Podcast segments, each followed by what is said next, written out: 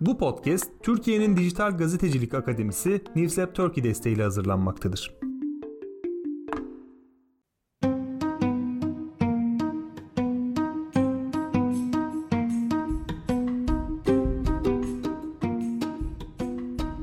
Herkese merhaba. Kutsal Giyin Ölümü'nün yeni bölümüne hoş geldiniz. İstanbul'da inanılmaz boğucu bir havayla karşı karşıyayız. Hatta görünen o ki fırtına e, gelecekmiş. Böyle uyarılar aldı. Ama neyse ki yaz mevsimindeyiz diyoruz. İçimizde yaz güneşini bekleme umudu var. Bu hafta sonu da gelir geçer diyoruz. Bu bölümde biz de Seda ile bir potpourri yapalım dedik ve e, böyle üst üste birkaç tane ya biz bunları ne kadar çok abartıyoruz dediğimiz konu başlığını ele alacağız bugün. Herkes hazırsa Kutsallar Denizi'nde içinde böyle boğulurken biz de derin bir nefes alıyoruz tekrar ve ilk kutsalımızla başlıyoruz. Üretmek. Evet, üretmek, çalışmak, hiç ama böyle hiç durmadan çalışmak, her anı verimli geçirmek aşırı abartıldığını düşündüğümüz bir şey. Seda da öyle düşünüyor, ben de öyle düşünüyorum ve bu hepimizin omzuna bırakılan bir yük. Bilmiyorum belki e, çalışmanın ne kadar erdemli bir eylem olduğu hakkında böyle bir sürü şey duyduk ve buna inanıyoruz ama yine de bu çalışmanın ve her daim üretken olmanın sancılarıyla boğuşuyoruz aslında günümüzde hepimiz. Asla size o korkunç günleri hatırlatmak istemiyorum ben de ama pandemi geliyor benim aklıma. Üretkenliğin ne kadar boynumuza asılan bir e, zincir olduğunu ben pandemide fark etmiştim kendi adıma. Yani ömrü hayatımızda adını bile ilk defa duyduğumuz bir hastalık var. Yani bazılarımız evet evden çalışma lüksüne sahibiz ama dışarıda insanlar ölüyor. Yani komşularımız ölüyor ve biz her gün böyle küçük mavi ekranlarda ölen insanların sayılarını görüyoruz. Alıştığımız bir sürü şey yapamıyoruz. Yani olağanüstü bir dönem aslında. Ama bir yandan bunlar olurken bir yandan da hepimiz evde işte verimli olmanın 86 yöntemi. Pandemide mutlaka okuduğunu, okumanız gereken kitaplar. Bu kitapları henüz okumadınız mı? Bu filmleri henüz izlemediniz mi? O zaman pandemi çok güzel bir zaman dilimi gibi böyle bir bombardımana maruz bırakıldı. Yani Instagram'a giriyoruz kafa dağıtmak için canlı yayınlar var ve bu canlı yayınlarda günümüzü, hayatımızı ne kadar verimli geçirmemize dair birçoğu anlamsız ve e, gerçekten e, gerçeklikten uzak öneriler vardı. Yani tabii ki bu o dönem için böyle bir hayatta kalma ve mücadele etme yöntemiydi. Aslında hepimiz bunun farkındaydık. Birazcık kendimizi eğleyip oyaladığımız bir şeydi ama yani böyle bir şimdi geriye dönüp baktığımız zaman bir dakika ya ya bir izin verelim kendimize. Olağanüstü bir durum var. Bir şaşıralım yani. Ne yapacağımızı bilemeyelim ama yapmadık. Bunun yerine gittik ekmek yaptık. Yani bunu hatırlayınca ben gerçekten çok gülüyorum bu arada. Çünkü ben ekmek bile yemediğim halde ekmek yaptım e, o sırada. Çünkü üretken olmam gerekiyordu gibi hissediyordum.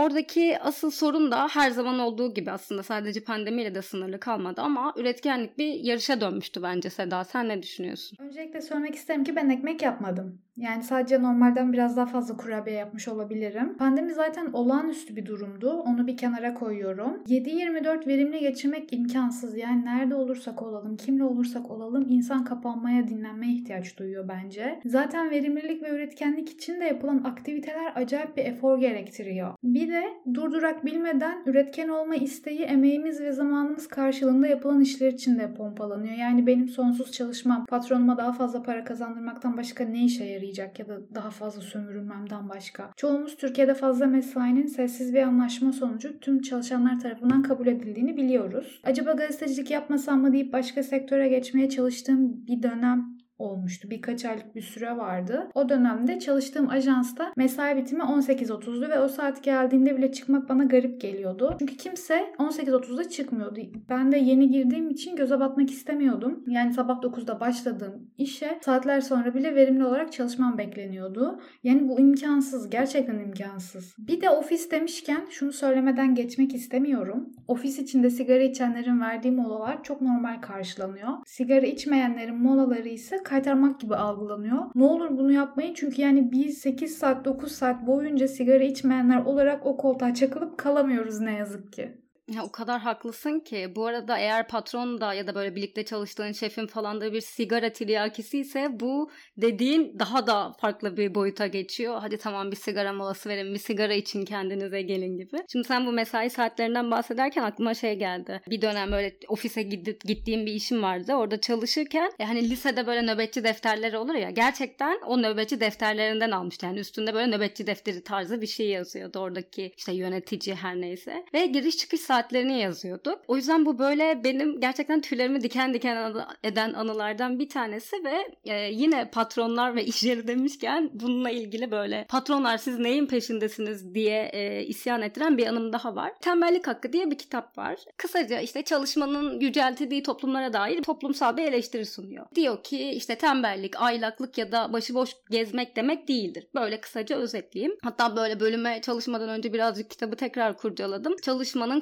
kutsanması diye de bir bölüm var. Her neyse ben o dönem bu kitabı okuyordum. Yine az önce bahsettiğim ofise gidip gelirken ve kitabı bırakıp masanın üstünde bırakıp kahve molasına çıktım. Yani şeyi çok iyi hatırlıyorum. Bu bir kahve molasıydı. Yani öğle yemeği değildi. Hani sanki o an çalışmaktan kaytarmış gibi görünüyordum herhalde dışarıdan senin de dediğine e, referans olarak. Neyse böyle özellikle küçük ya da butik şirketlerde şey meşhurdur ya patron ya da işveren böyle bir gezer. Hani okul müdürü gibi eli arkasında ve e, böyle bir kolaçan eder ortam. Hani ne oluyor çalışıyor musunuz çalışın çalışın falan gibi. So, tam diyecektim Saadettin Bey gibi çalışın çalışın diye araya girer. Gerçekten çalışın çalışın gibi. Ondan sonra sonra işte e, ben molaya çıktığım zaman aynı odayı paylaştığım arkadaşım anlattı. Patron gelmiş böyle işte o kitabı tembellik hakkı yazısında görünce böyle eline almış. Bak böyle böyle kitaplar okuyorlar çalışmıyorlar işte bak molada falan demiş arkamdan. Epey bir kulağıma çınlatmış. Birincisi öncelikle çok özür dilerim hani e, 80 bin sayfalık kitap okuyup 10 saattir o ofiste oksijensizlikten ölüp molaya çıktığım için. İkincisi de e, bu olay bir yayın evinde geçtiği için çok üzülüyorum buna. Gerçekten hani ne bileyim görece daha entelektüel bir ortam olmasını beklersin ama böyle bir şey asla yok. Çok isterdim o patronun e, bu kitabı okumasını. Keşke böyle ayrılırken onun masasına bıraksaymışım falan diye. Şimdi böyle küçük bir e, uktem oldu içimde. Ama buradan kıssadan iste lafın özü. Zaten böyle bütün dünya düzeni, çalışma koşulları, her şey ama her şey bizim tembellik hakkımızı elimizden alırken biz de e, hem bu düzenin bir parçası olarak hem de kendi içimizdeki bu ufak küçük ego ve hırs yarışlarıyla kendi kendimizi bu hakkı tanımıyoruz bence. O yüzden hepimiz küçük modern kölecikleriz ama bunun farkında mıyız? Yoksa kim zaman bununla gurur mu duyuyoruz? Ben o konuda da çok emin olamıyorum Seda. Yani Ilgaz'dan sevgiler diye küçük bir notla o kitabı masasına bıraksaydın işten ayrılırken hoş olabilirmiş. Tembellik hakkı konusunda ben de senin gibi düşünüyorum. Daha doğrusu uzunca bir süre dinlenme ihtiyacını temel bir ihtiyaç gibi görmedim. Yani en yakınımdaki rol model annemdi ve annem çalışan bir kadındı. Onu asla otururken, dinlenirken ya da işte şu gün dinleneceğim ya da şu saat aralığında hiçbir şey yapmayacağım derken görmedim. Ya evle ilgilenirdi ya bizimle ilgilenirdi ya da çalışıyor olurdu, işte olurdu. Ben de normalin bu olduğunu algıladığımı düşünüyorum ve çok kısa bir zamana kadar dinlendiğim anlarda suçluluk duyuyordum. Yani şu an şunu yapabilirim gibi. Özellikle bu freelance çalışanlarda olabilir. Çünkü biz çalıştıkça para kazanıyoruz ve çalışmadığımız her an sanki para, yani para kazanmıyor değiliz de para kaybediyormuşuz gibi hissediyordum. Ben de geçen gün böyle şunu düşündüm. Mesela şu an bir ofiste çok yoğun çalıştığım bir dönemde ve böyle hani işleri yetiştirmenin imkansız olduğu, kendimle challenge'da olduğum bir haftaydı. Ee, her zamanki gibi son dakikaya bıraktığım için. Ve şey düşündüm yani ofiste çalışıyor olsaydım şu an böyle bir mola verirdim ya. Gerçekten hani ofisteyim nasıl olsa oradaki görevimi yerine getirdim gibi. Ama böyle bir şey çok mümkün olmuyor ve aile demişken kesinlikle haklısın. Benzer e, yine aile yapılarımız var bence de burada. Elde ettikleri her şeyi çalışarak elde etmiş ailelerden geliyoruz biz. Ben de düşündüğüm zaman hem annem hem babam kendi işlerinin yanı sıra yani hayatın her alanında başkalarının yardımı dokunacak bir şekilde böyle bir işin ucundan tutayım arayışları vardı. Çünkü emeğin ne kadar değerli olduğunu, işte bizi kurtaran tek şeyin çalışmak olduğuna inandırılmış bir neslin üyesiydi onlar da. Bu da kutsallığın başka bir şeyini hatırlatıyor bana. Başka bir tezahürde işine aşık olma hayalin olan iş yapma gibi. Bu da çok fazla pompalanıyor. Gerçekten işte yani bu üniversite tercih dönemlerinden tut küçükken ne yapmak istiyorsun'a kadar uzanıyor. Tüm bu söylemlerin aslında arkasında dev bir sömürü yatıyor. E, işini severek yapmak sanki hayatın en önemli şeyiymiş gibi. Kendi adıma birazcık konuşayım. Sevdiğim işi istediğim şekilde yapan biri olarak ve hani senin de bildiğin üzere işimi aşırı seven biri olarak konuşuyorum. Çok seviyorum işimi fakat elimde olsa e, sık sık az az bile çalışmam Seda. Bak işimi bu kadar çok sevmeme rağmen gerçekten çalışmam. Yani hobi olarak çalışırım. Ki hani düşün e, hayal, e, işimi ne kadar çok seviyorum ama e, çalışmak zorunda olmazsam gerçekten o kadar az çalışırım ki bir bakmışım ki aslında hayatımı bile işimden daha çok seviyorum. Bu imkana hiç sahip olmadım o yüzden çok deneyimleyemedim ama bilemiyorum ya. Bir de şey vardır ya böyle aşırı bilgeler tarafından söylenmiş ama asla bilgeci olmayan sözler. İşte sevdiğin işi yaparsan ömür boyu çalışmaz. Yani bilgelerin sözlerine neden inanmamalıyızın bir örneği bence bu. Ee, özellikle böyle düşündüğüm zaman hani görece daha rahat ve eğlenceli tırnak içinde işler yapan yaratıcı endüstriler çalışanlara da dahil olmak üzere. Hayat bize gösteriyor ki böyle bir şey yok. Yani e, ne kadar eğlenceli içerikler üretiyor olursan ol, ne kadar eğlenceli işler yapıyorsan ol, sen çalışıyorsun ve e, bir şekilde bu alanda her türlü zorluğa göğüs geriyorsun.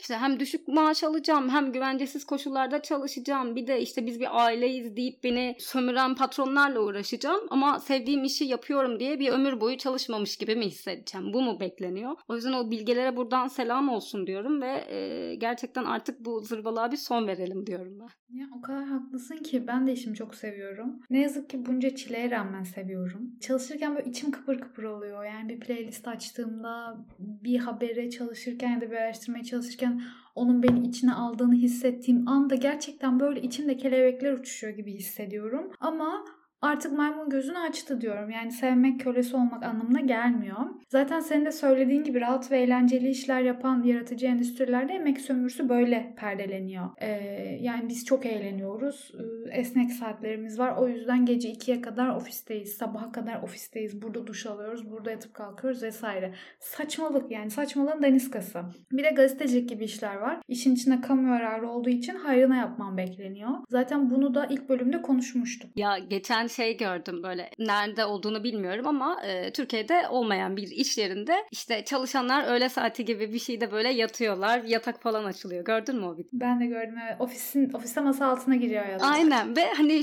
bunu böyle övmüşler. Ne güzel işte keşke tüm patronlar yapsa. Arkadaşlar bunu tüm patronlar yapmasına gerek yok. Hani az çalışırsak insani koşullarda ve mesai saatlerinde çalışırsak bu dinlenmeye zaten ihtiyacımız olmaz diye böyle herkese yorumlarda cevap vermek isterken buldum kendimi. Ama gerçekten senin de dediğin gibi sevmek kölesi olmak değil ya. Bir de yine böyle bizim hem sistemin bize dayattığı bir şey olmanın da etkisinin dışında şöyle bir şey daha var. Ne kadar çok çalıştığımızla ilgili yakınmamız gerekirken böyle bununla ilgili gizli bir gurur duyuyoruz aslında hepimiz. Yani bir yandan yakınıyoruz ama bir yandan da gurur duyuyoruz. Çünkü çok değerli işler yapıyoruz. Mesela ne kadar çalıştığımıza dair, ne kadar yoğun olduğumuza dair tweetler, işte bilgisayar başına geçip böyle story çekmeler falan. Bu arada bu ikincisini ben de yapıyorum. Neyse. İşte çok çalışıyorum, çok önemli işler yapıyorum, çok meşgulüm ve hani önemli biriyim demek istiyoruz galiba. Ya da hayatlarımız böyle gerçekten üretkenlik ve sömürüldüğümüz işlerimiz olmuş. Ki bilmiyorum bu ikinci cümle şimdi söylerken beni gerçekten yaraladı. O yüzden bir zor geliyor aslında tüm bunlara karar vermek ama şey diyorum ya bu konuda gerçekten konuşacağımız çok şey varmış bu arada. Bunun e, tek bir bölüm konusu yapmadığımıza şu an bir pişmanlık duyuyorum ama birazcık toparlayayım ikinci kutsalımıza geçmeden önce. İşte üretkenlik, elimizden alınan tembellik hakkımız, hayallerinizin işini yapın ve ömür boyu mutlu olun gibi bu sömürüler. Hepsinin ezici baskısı altında hepimiz kapitalizm çatısı altında yani çalışmak zorundayız. Bu sistemin önüne geçecek bir şeyin olduğuna inanmıyorum aslında. Bununla ilgili ne yapabiliriz diye düşündüm ben de hani kendim için de düşünmüştüm. Yani çok üretkenliğine böyle senin bahsettiğin o bir şeyler yapmadığım zaman kendimi suçlu hissetme halinin önüne nasıl geçerim diye. Fakat beceremedim. Ama geçen hafta okuduğum bir yazı vardı ve böyle tam olarak bu konuyla ilgiliydi. Öneriler sunuyordu. Ben de e, hani elçiye zeval olmaz deyip oradan böyle bir aktarma yapmaya çalışayım. Şey diyordu yazıda kısaca. Hayallerimizin işi miti e, işte kapitalizmin bir ürünü e, ve hani sonsuza kadar devam edecek gibi. Maalesef bundan bir kurtuluş yok. Bir yandan hepimiz yaptığımız işlerde fark yaratmak, başarılı da olmak istiyoruz. Bu da çok okey. Yani yap yaptığımız işi yapmak da e, bunu istemek, bunu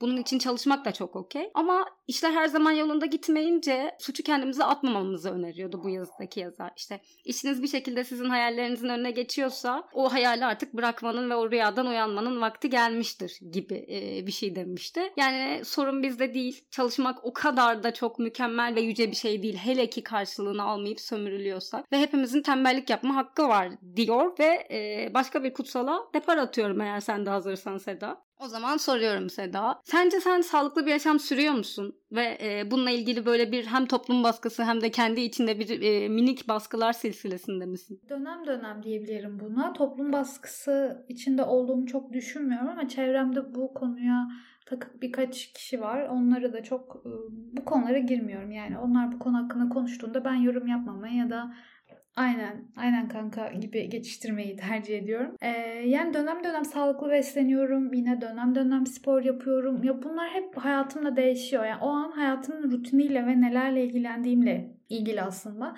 Mevsim de bunu çok etkiliyor. Ama senin gibi, seni bildiğim için söylüyorum. Ee, beslenme ve spor rutinlerini düzenli sürdürebilen bir insan değilim. Yani zaten düzenli hiçbir şey yapmıyorum ben. Hayatımda rutinsizlik bir rutin gibi ve bununla çok mutluyum, keyifliyim, alıştım. Şey gibi değilim ya ben bunu neden sürdüremiyorum, ben başarısız mıyım, neden böyle gibi bir şeyim yok, bir algım yok. O yüzden çok keyifliyim böyle ama dikkat ediyor muyum bilmiyorum ya. Bazen çok salıyorum. Duygu halimle ilgili, o an neyle uğraştığımla ilgili bunun net bir cevabı yok yani. Kafama göre. Bu arada ama bence sağlıklı olduğum bir haftadasın. Geçen hafta sen de smoothie yapıp içip kendi küçük WhatsApp'ımızda sağlıklı ve neşeli bir günden evet, bahsetmiştin. Gurur duydum kendimle onu seninle paylaşınca. Ya evet ben de hani şunu söyleyebilirim. E, kendimce böyle sağlıklı olduğuna inandığım bazı alışkanlıklarım var benim de. İşte sanıyorum 5 e, yıl olacak rafine şeker kullanmıyorum. Bir süredir vejeteryanım ve ya böyle bu şimdi bu söyleyeceğim beni de çok şaşırtıyor. Düzenli bir antrenman rutinim var. Yani bayağı e, elimden geleni yapıyorum. Yani bak böyle söyleyince bile bir garip gurur duyuyorum kendimle. Ve e, yaptığım şeylerle ilgili bu gurur duyma hali beni en çok da düşünülüyor. Sonuçta bunu kendim için yapıyorum ve ben o şey tiplerden değilim. Ne? Et mi yiyorsun? Ne? Şeker çok sağlıksız, kanser olacaksın falan diye böyle insanlara burnundan getiren tiplerden değilim sen de biliyorsun. Sadece kendim için yapıyorum bunu ama böyle bunu yapıyor olmak bende garip bir gurur uyandırıyor. Yani sağlıklı bir beden ve ruh sağlığına sahip olmak elbette e, önemli önemli ama ben o sinsi gururu bir türlü anlamış değilim. Sonuçta en sağlıklı kim yarışında değiliz hiçbirimiz. Ee, ki ben bunun gösteriş tarafına da hiç geçmeyen biri olarak Yalga sana ne oluyor hani ye şu pastayı falan diyorum bazen ama bende de sanırım o rutine bağlı olmaya e, duyduğum itaat duygusu beni devam ettiriyor. Hani 5 yıldır yemiyorsun yeme artık ya falan gibi. Ya ama günün sonunda düşünüyorum ki hepimiz sağlıklı olmak için yaşamıyoruz. Yani yaşamak için sağlıklı olmak istiyoruz. O yüzden bu yönlü bu konudaki çok baskılar ve çok katı kurallar e, hayatı daha da zorlaştırıyor aslında bir yönüyle. Evet tabii ki yani ben keyfim yerindeyse zaten sağlıklı olduğumu hissediyorum ve genetik ya da fiziksel bir hastalığımız yoksa eğer mutluluğum biraz mutluluğun ve sağlığın stresle ilgili olduğunu düşünüyorum. Yani benim keyfim yani 2016 yazını hatırlıyorum çok net hayatımda geçirdiğim en iyi yazlardan biriydi. Ve o yaz kendimi çok iyi hissediyordum. Kendiliğinden bir spor rutinim vardı. Beslenmem çok değişmişti ve çok fit ve formda hissediyordum. Yani dinç hissediyordum kendimi. Ve hala e, ya evet böyle hissetmek istiyorum dediğimde o 2016 yazına gidiyorum mesela. Benim için de o 2017'ymiş bu arada. Şu an hesapladım. Çünkü o yıl ben e, spora başladım ve şeker yemeye bıraktım. O yılda aynı. Ben bunları yani şeker yemeye bırakmadım. Spora da sonra devam etmedim. Ama yine de 2016 yazını çok güzel anıyorum. Ya bir de bu sağlıklı yaşam felsefesi tamamıyla bir endüstriyi besliyor. Yani mesela takip ettiğim birkaç influencer var. Sabahları önce kahve yapışlarını paylaşıyorlar. Aman efendim kahvesiz asla uyanamıyorum. Ay biraz ayılıyım bilmem ne. Sonra ardından hemen kahve ekipmanı, fincan linki vesaire geliyor. Aynı şey sağlıklı yaşam için de geçerli. Yani spor, sağlıklı beslenme vesaire paylaşım yapan insanlar ardından hemen protein tozu, kolajen. İşte kolajeni 25 yaştan sonra kullanmaya başlamalıyız. Yani 25 yaş. Ya bilmiyorum yine büyük konuşmuyorum ama. Biz üzerinden geçeli de bayağı olmuş bu arada. o konuyu atlıyorum. Sağlıklı atıştırmalıklar vesaire. Yani bunun gerçekten sonu yok. Aynı şey veganlık için de geçerli. Dümdüz sebze yemeği Vegan yani bilmem ne unundan yapılmış rafine şekersiz bara gerek yok. Yani yıllar önce heves edip rafine şekersiz bir tatlı yapmak istemiştim. İçine o kadar fazla hurma koydum ki yani sanki 2 kilo toz şekerle yapılmış bir kekmiş gibiydi. Korkunçtu ve orada kaldı bu hevesim benim. Ben bu konuda artık uzmanım. Sana gerekli ölçülerde tarifler vereceğim bu programdan sonra ama o kadar haklısın ki ya kesinlikle yok ve bu işte mesela bir restorana gidiyorum. Şimdi hani etsiz beslenmeye, hayvansal gıdalar tüketmeyi bıraktığımdan beri vejeteryan olarak. Şimdi vegan da değilim. Bununla ilgili de çünkü bayağı kendi aralarında bir hiyerarşi var. Bal yiyor musun falan diye şey gelebilir. Ya evet çünkü. bu arada bal ta- evet. ölene kadar yemek zorundayım. Tatlı yiyebildiğim tek şey bal tabii ki yiyeceğim yani. Hurma bulamam artık ve hurmanın kilosu da olmuş 250 lira. Neyse. Ee, böyle vejeteryan seçenek yazdığı için e, bir ton para ödüyoruz. Çünkü önünde vejeteryan yazıyor. Halbuki gerçekten hani daha ucuz maliyetli olmasını beklediğin şeyler. Gerçi hani şu günümüz ortamında şu an Türkiye'de ucuz maliyetli hiçbir şey yok ama ya senin dediğin gibi aslında bu kocaman bir endüstriye hizmet ediyor. E, birçoğumuza böyle pompalanan sağlıklı yaşam miti yüzünden hayatımıza yükler bindiriyoruz. Çünkü işte milyar dolarlık bir takviye gıdalar endüstrisi, bir fitness endüstrisi var. Yani medya özellikle kadın dergilerine baktığımız zaman, kadın ve yaşam dergilerine baktığımız zaman eskiden şey çok meşhurdu. İşte şok diyetler, moda diyetler, yaz mevsimine girmeden önce vücudunuzu nasıl hazırlarsınız gibi. Şimdi birazcık da sağlıklı yaşam ve beden olumlama tırnak içinde popüler olduğu için Artık biraz daha böyle bu well-being e, endüstrisine hizmet eden içerikler pompalıyorlar. Yani e, aslında sağlıklı yaşam pratiklerini benimsemek tamamen kişinin kendisiyle ilgili bir şey. Bireysel ve özel bir karar aslında. Birçok faktöre de bağlı bu arada. Nerede yaşadığımıza, ne kadar paramız olduğuna ve hatta sağlıklı bir yaşam e, sürüp sürmeme hevesimize. Ya bırak arkadaşım diyeceğiz belki. Ben şeker de yiyeceğim, abur cubur da yiyeceğim. Ben bu şekilde yaşamdan keyif alıyorum. Ama yok illa e, çok değerli bilgilerimizi ve kendi inançlarımızı birilerine dayatmak istiyoruz. Ve yani e, geçen hafta bu arada e, bir arkadaşıma söyledim. inanmadı ya saçmalama o kadar da değildir dedi. Domatesin kilosu 56 liraydı burada bir e, markette. Yani böyle bir ekonomide e, böyle bir işte e, domatese 56 lira vermenin beklendiği bir ütopyada ve Ayrıca asla güven vermeyen bir tarım sistemiyle neyi nerede yiyoruz, hangisi organik, hangisi daha şey ya bunu düşünmemizi kimse bizden beklemesin diyorum ve bu hafta pazara gitmem gerektiğini hatırlıyorum bir kere daha. Peki sağlıklı yaşam deyince beden olumlama hakkında ne düşünüyorsun? Yani kendini olduğun gibi sev felsefesi bana pek iyi gelmiyor. Yani eğer aynaya baktığımda beni mutlu etmeyen bir beden görüyorsam bunu değiştirmek istemem çok normal. Israrla kendini sev cümleleri bende çelişki yaratıyor. Kendimi sevmiyor muyum acaba diye. E, ya da kendimi bedenim üzerinden değerli kılıyorum. Mutluluğu hissetmem bundan bağlı gibi bir çelişki yumağına e, girmiş oluyorum. Böyle mutlu değilsem ya ve zayıflarsam mutlu olacaksam eğer ya bu zayıflayabilirim ve kendimi sevmediğim, beğenmediğim anlamına gelmiyor. Kadınların üzerindeki kapitalist baskılardan kurtulmaya çalışırken tersi baskılar yükleniyor farkında olarak ya da farkında olmayarak. Yani makyaj yapmaya bir zorunluluk olarak karşı çıkarken evet bunu zorunluluk diyorum çünkü öğrenciyken AVM'de bir mağazada çalışmıştım ve makyaj yapmak zorunluydum yapmadığınız takdirde uyarılıyordunuz. E, ya makyaj yapanları da tersinden tırnak içinde doğal değilmiş gibi yargılamak da e, çok saçma geliyor bana. Yani özetle herkesin hayatına kimse karışamaz diyorum. Sen ne diyorsun? Ya ben de kesinlikle bu son cümleye katılmakla beraber beden olumlama ifadesi önce böyle çok e, hani kapsayıcı ve e, kulağa yararlı bir şey gelirken hayır ben de aslında isminde daha sonra onun isminde bile sorunlar olduğunu fark ettim.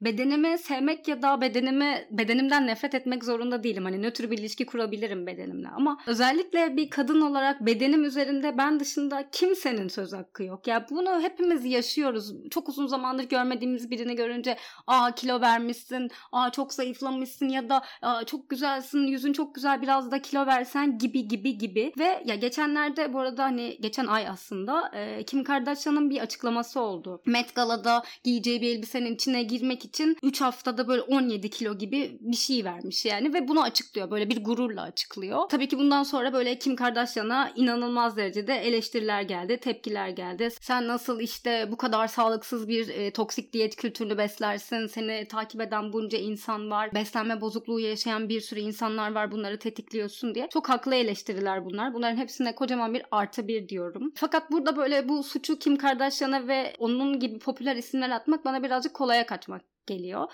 Çünkü bu e, ya maalesef bunu benim anneannem de yapıyordu. Benim annem de yapıyordu. Ben de yapıyorum mesela. Haftaya bir düğüne katılacağım. Bu hafta çok dikkat edeyim diye. Bu bize toplumun maalesef sunduğu güzellik ve beden standartları ile ilgili bir şey ve temelinde ataerki yatıyor aslında. Ve genelde hepsi kadın bedeni üzerinden devam eden şeyler. Yani e, Kim Kardashian evet saçma bir açıklama yaptı ve bu kadar büyük bir takipçi kitlesi varken keşke e, biraz daha ağzından olumlu şeyler duysaydık. Çünkü gerçekten bu açıklamadan tetiklenen etkilenen ve etkilenen eminim onlarca, milyonlarca insanlar vardır. Fakat mesela Kim Kardashian da kendini şöyle savundu. Bunu bir oyuncu yaptığı zaman bir problem oluyor da, e, problem olmuyor da ben yaptığım zaman neden oluyor diye. Orada da böyle bir acaba haklı mı diye e, küçük soru işaretleri yaşadım ama Kim Kardashian konusunu daha fazla uzatmayacağım. Çünkü e, bu endüstrinin önünde koşarak bayrak sallayan bir figürü kendisi maalesef. Şeyi hatırlıyor musun şok diyet demişken böyle 90'lar ya da 2000'lerin başıydı çocukken işte böyle pazar günleri magazin manyağı bir tiptim. E, mankenler pamuk pamuğu portakal suyuna batırıp içiyorlardı. Böyle haberler vardı sıfır beden vesaire için ve bu çok şeymiş gibi yani wowmuş gibi haber oluyordu ve ben şok geçiriyordum. Ya bu arada şunda da bir şey var. Şöyle bir şey var bence. E, kendime bir elbisenin içinde iyi hissetmek istiyorsam ya da 3 kilo fazla mı olduğunu düşünüyorsam ama bunu sadece kendim istediğim ve kendime iyi hissetmek için yapıyorsam bunda da hiçbir problem yok. Evet kesinlikle öyle. Bir elbiseye sığmak için zayıflamak beni işte toplumun güzellik standartlarına boyun eğmiş biri de yapmıyor yani. Nasıl istiyorsam öyle yapıyorum. Sadece kendim karar vereyim buna. Kimsenin baskısı altında kalmayayım ve nasıl istiyorsam öyle yaşayayım kafası. Peki şeye dönmek istiyorum. Sen şekersiz ve vejetaryen beslenmenle ilgili nasıl tepkiler alıyorsun? Ya şekere çok çok şaşırılıyor önce. Yani çünkü e, hani vejetaryenlik belki birazcık daha artık özellikle bizim jenerasyonda okey ki orada da vegan değil misin falan tepkisi de alıyorum ama şekere gerçekten çok fazla şaşır. Hiç mi? Hiç mi yemiyorsun? Mesela işte senin yanında bir çikolatalı pasta yediği zaman canın hiç mi? Hayır hiç çekmiyor falan böyle. Önce tatlı tatlı cevap veriyorum falan diye. Sonra e, şeyi fark ediyorum. İnsanlar ya bunda çok az var. Birazcık yesen diye. Böyle bazen benim rızam olmadan tabağıma falan bir şey bırakmaya çalışanlar oldu. Yine çalıştığım bir yerde yemek yapan bir kadın bunu yapmaya çalışıyordu. Sonra ona o yüzden şey dedim. Ben şeker yersem e, kaşınmaya başlıyorum ve alerjim var dedim. Ve yal- yani yalan söylemek zorunda kaldım. Çünkü şey yapıyordu yani. Bunun içine birazcık şeker koydum. Ye ye sağlıklı ol diye. Hayır ya sen bu kadar benim önemsediğim bir konuda kendi fikrini sunamazsın bile. Ama e, bana şeker yedirmeye teşebbüs ediyordu benim rızamı bile almadan. Ya herkesin her konuda olduğu gibi beslenme ve sağlıklı yaşam konusunda da bence inanılmaz değerli bilgileri var ama kimse bunu kendine saklamıyor. Yani halam da mesela diyor ki halacığım et suyu yaptım yer misin falan diye e, söyleyebiliyor. Ya da işte sadece vejetaryen olduğumu söylediğim zaman aa vegan değil misin? Vegan olmayacak mısın? Hayvanları sevmiyor musun? E, vejetaryensen vegan da olabilirsin gibi böyle şuursuz bir sorgulamaya giren yabancılar da var. Ya evet ya yabancı diyorum çünkü bu bir gün hiç tanımadığım biriyle aramda geçen bir diyalogtu. Bir kafede oturuyorduk. Rastgele vejetaryen menüden bahsederken yan masadaki biri çat diye işte vegan değil misin? Neden falan diye bu konuya atladı. Ya güzel kardeşim birey gerçekten senin ne haddine? Yani Orada hemen senin fikrinin ne önemi var vasat herif diye düşünüyorum. O pankartı kaldırmak gerekiyor masanın ya altına. gerçekten onunla yaşamak istiyorum bazen e, güzel ülkemizde. İşte böyle sorular bombardımanına maruz bırakılıyorum ben de. E, bazen cevap vermemek için işte hastayım falan diyorum. o zaman annem çok üzülüyor annem öyle deme falan diye ama Böyle yani bu bu arada sadece yemekle ilgili de değil. İşte spor yapmam lazım, yoga yapmam lazım falan diyorum. Aman bir gün yapma ne olacak falan. Ya evet ölmem de canım yapmak istiyor. Ben sana yoga yap diye senin başında şey bekliyor muyum? Sen de bana karış. Ay ne olur bekleme çünkü bekleyenler Ya asla beklemem bu arada. Çünkü ya çok hadsizce geliyor bana. Sırf ben bunu yapıyorum ve bunun doğru olduğuna inanıyorum diye yapamam bunu. Kimse çünkü bana da yapılmasını hiç istemiyorum. İşin hangi tarafında olursan ol farklı şekillerde çünkü baskılara maruz bırak- bırakılıyorsun. Sağlıklı bir yaşam sürmek için kendince pratiklerin varsa bunlar da sorgulanıyor. Yoksa da sorgulanıyor.